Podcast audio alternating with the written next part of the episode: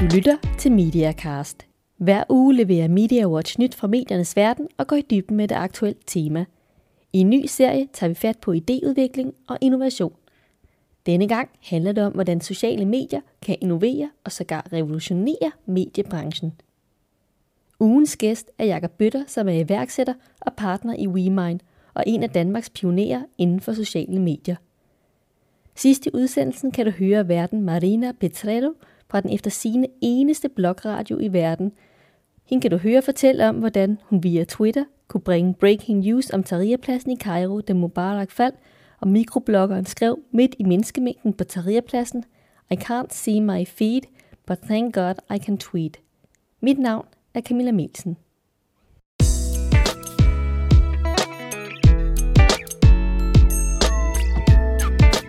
Men først skal vi se på nogle af ugens aktuelle medienyheder, og den må vi klare på telefon i dag med dig, Ole Nørskov. Du er chefredaktør for Media Watch. Hvad er der sket i ugens løb? Der skete det, at Lars Munk fra JD Politikens Hus gik ud og sagde, at øh, JD Politikens Hus faktisk godt kan klare sig uden den direkte mediestøtte, der ligger i distributionsstøtten, altså de penge, der bliver givet til øh, at, at udsende dagbladene. Og øh, det har medført en del debat øh, på her Watch, hvor Lars Munk har fået vældig skæld ud. Øh, han bliver kaldt kynisk af nogle af hans kolleger fra dagbladsbranchen, påstår eller siger, at det er øh, noget, han kun siger, fordi øh, det er JT Politikens interesse, at der er nogle dagblade, der bliver trængt, sådan at JT Politikens hus kan, kan også løbe op og blive større. Øh, men det interessante i historien er, at selv de, øh, de der nu er ude og kritisere Lars Munk, faktisk siger, at øh, de også godt kan se, øh, at, at der er brug for, øh, hvad hedder det, nogle ændringer i mediestøtten. Der er sådan en åbning i, øh, hvem, hvem der nu siger, at, øh, at vi faktisk nok er nødt til at se på distributionsstøtten. Ja. Hvad, hvad er din analyse? Er det kynisme? Øh, ja, det er der måske nok et element af. Jeg tror, at Jørgen Pol har jo før sagt, at de, de gerne vil, øh, vil købe op, og de gerne vil blive større, så jo, der er vel måske nok et element, men, men hvad pokker skal man svare, hvis han er spurgt, øh, kan I undvære øh, distributionsstøtten, øh, og de rent faktisk kan undvære distributionsstøtten, så vil det jo også være lidt fjollet at sidde og sige nej, så jeg ved ikke. Øh, øh, præcis. Det, der kan selvfølgelig godt være lidt taktik i, at det bliver meldt ud på det her tidspunkt. Det vil jeg ikke, det vil jeg ikke afvise. Øh, der sidder jo et udvalg og ser på mediestøtten lige nu, og, øh, og derfor er det, kan der selvfølgelig godt være lidt taktik i, hvornår Lars Munk han melder sådan noget ud. Tak skal du have, Ole.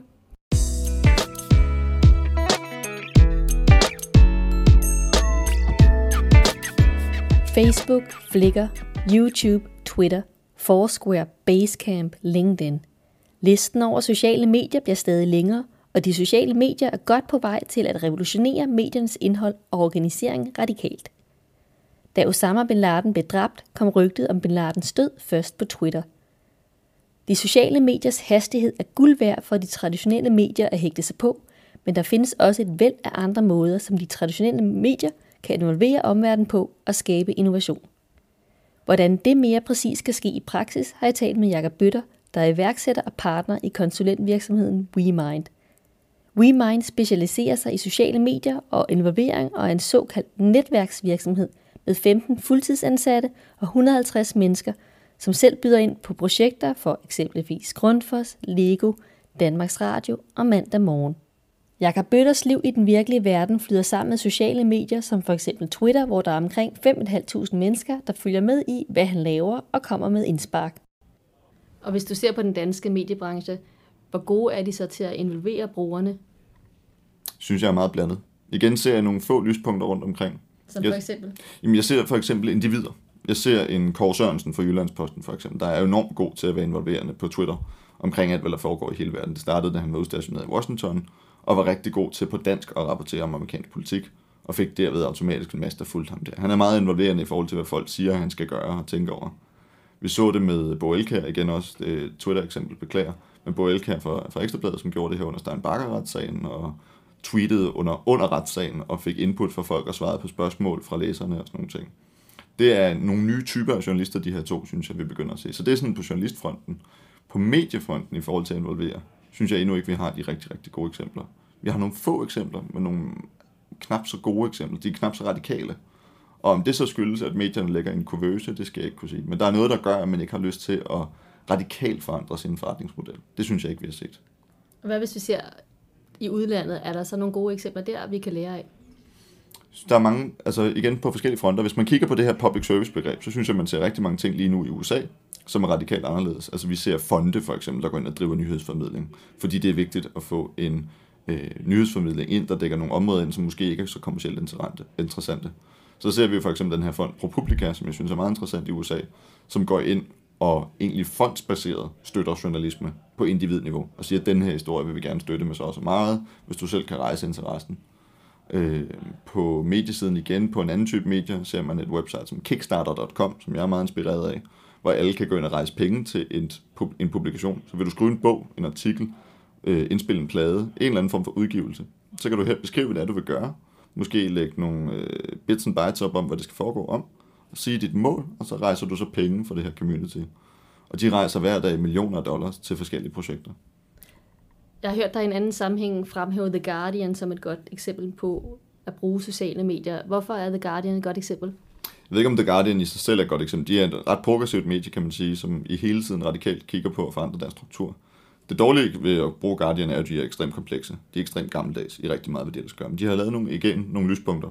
Jeg synes jo for eksempel den måde, de afdækkede de britiske parlamentsmedlemmers brug af fondsmidler, eller hvad hedder det, øh, hvad hedder det befolkningens penge, var et godt eksempel, hvor de uploadede alle bilagene fra aktindsigten til nettet, 350.000 bilag, og så bad de simpelthen de britiske læsere af avisen om at kigge de her bilag igennem og sortere dem for dem.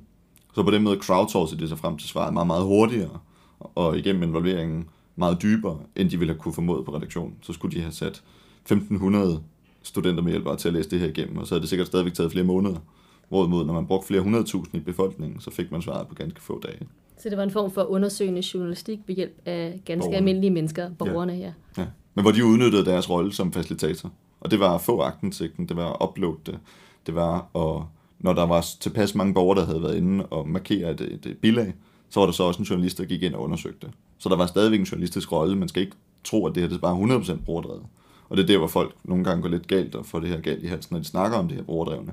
Altså bliver det, at det skal være 100% brugerdrevet eller ikke. Og jeg synes ikke, det er så sort-hvidt. Det er gråt, men sådan er hele verden. Hvis du skal give et godt råd til den danske mediebranche i, hvordan de skal bruge sociale medier fremover, hvad skal det så være for et råd? Hvad vil du sige til den?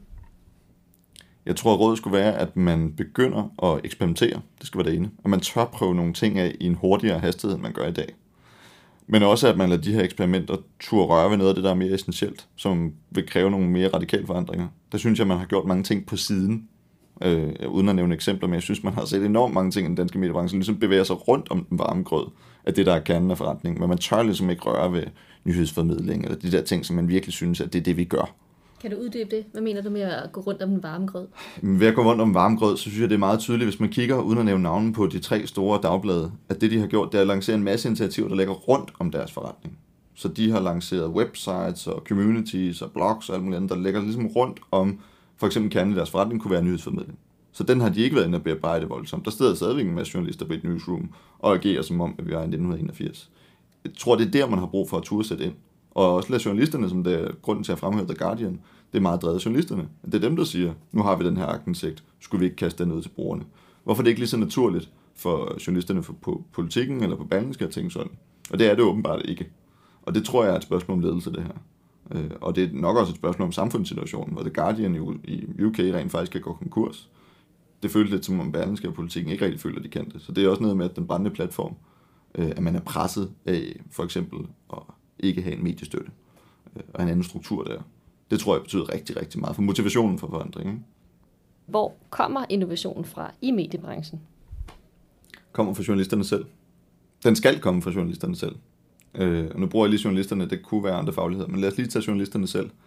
Øh, jeg tror, at innovationen vil komme af, og nu tegner jeg en dommedagsscenarie, så er folk villige til at, at smide mod lokalet lige nu. Hvis det var sådan, at der ingen mediestøtte var i morgen, så ville det betyde, at der ville være nogle medier, der gik konkurs. Ingen nævnt, ingen glemt. Men det ville betyde, at der var nogen, der gik i grunden. Det ville simpelthen være virkeligheden. Eller også så ville det skulle skære virkelig meget mere ind til benet, og rigtig mange journalister, flere journalister vil blive arbejdsløse. Jeg tror, at en mere kaotisk situation, tror jeg rent faktisk, der ligger noget positivt.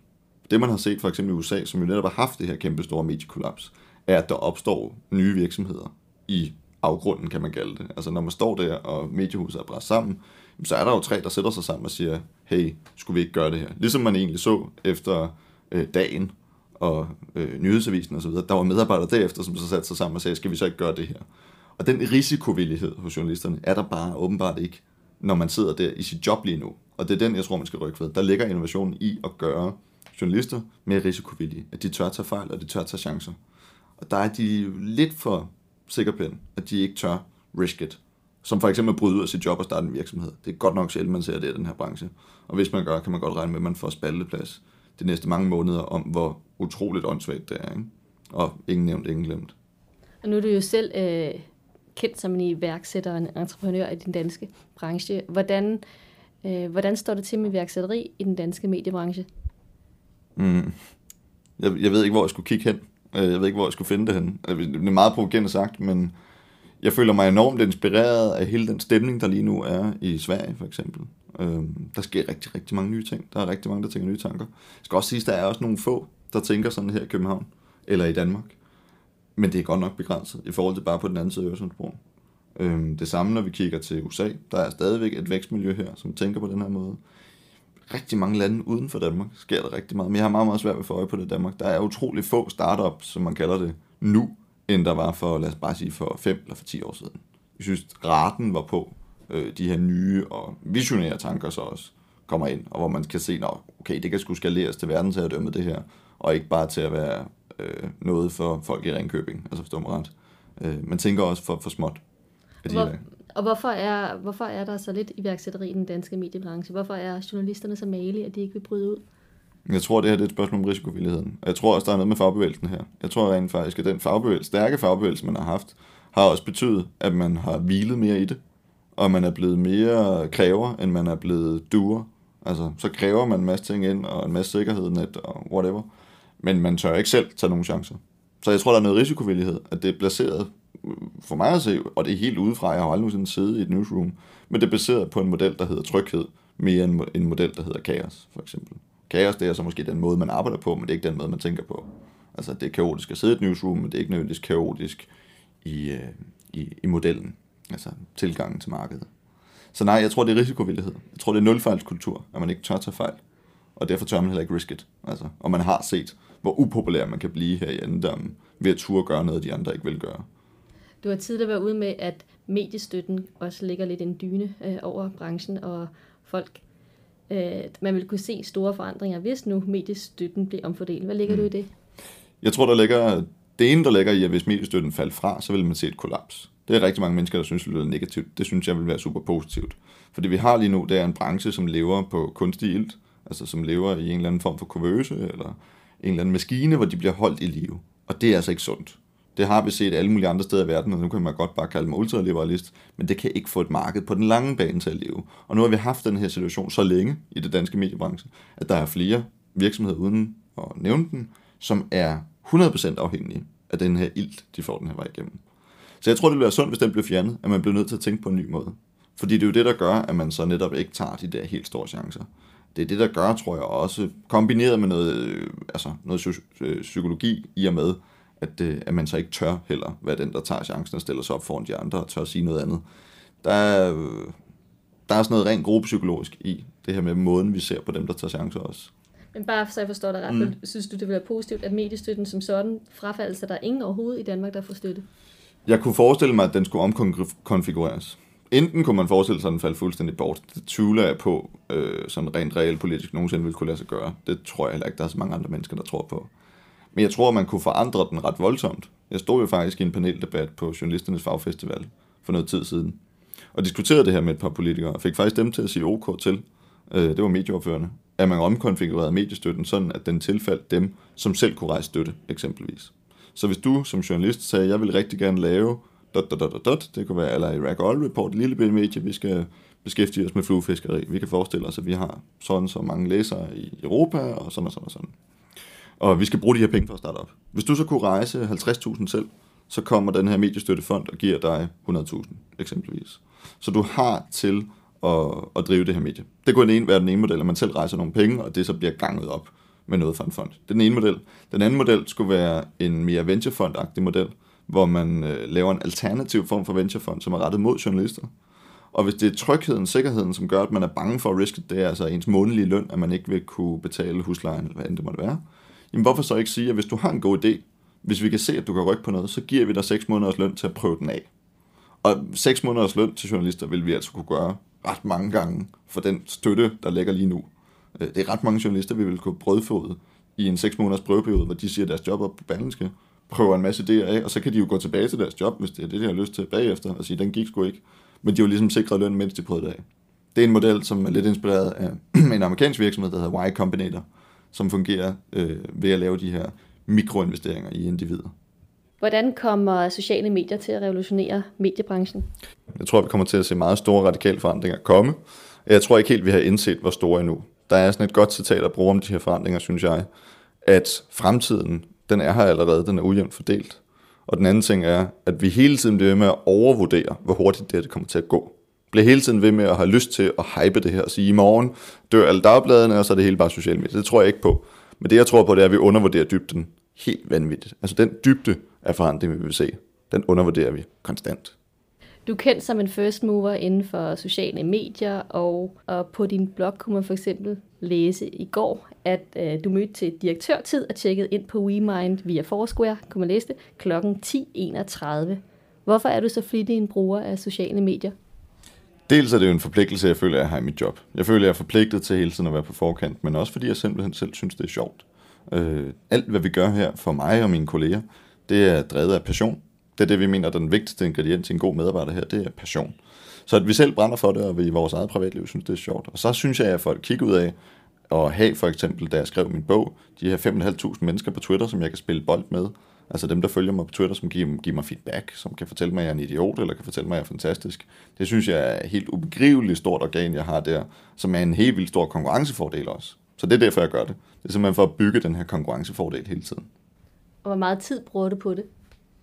Mm, jeg vil tro, jeg bruger en time til halvanden om dagen på at følge med på Twitter og skrive og lytte til podcast og sådan være med på de her sociale medier. Men det er ikke noget tid, jeg lægger oven på det, som de fleste så vil tænke, hvordan skulle jeg lægge en time oven på min dag? Jeg har så fjernet en masse andre ting. Så det er for eksempel, at jeg ikke længere abonnerer på en avis, og jeg hører ikke radio længere, alle de der ting. At nu er det ligesom bare det, jeg gør i stedet for, om morgenen, om eftermiddagen, inden jeg går i seng. De der punkter, hvor jeg ellers ville have brugt øh, traditionelle medier. Ser du tv? Mm, en lille smule for at slappe af. Men det daler også, kan jeg mærke. Tak til Jakob Bøtter for den analyse. Inden vi slutter dagens Mediacast, skal vi høre om et eksempel på, hvordan man kan lave et nyt journalistisk format baseret på sociale medier. Jeg mødte den italienske radiovært Marina Petrello for at høre om verdens eftersigende eneste blogradioprogram. Den hedder Alaska, og den sendes på den italienske kanal Radio Popolare. Marina Petrello har en hel her af bloggere fra hele verden tilknyttet som en slags undergrundsjournalister, og den bruger hun til at få historier som indhold i sit program. What is a blog radio?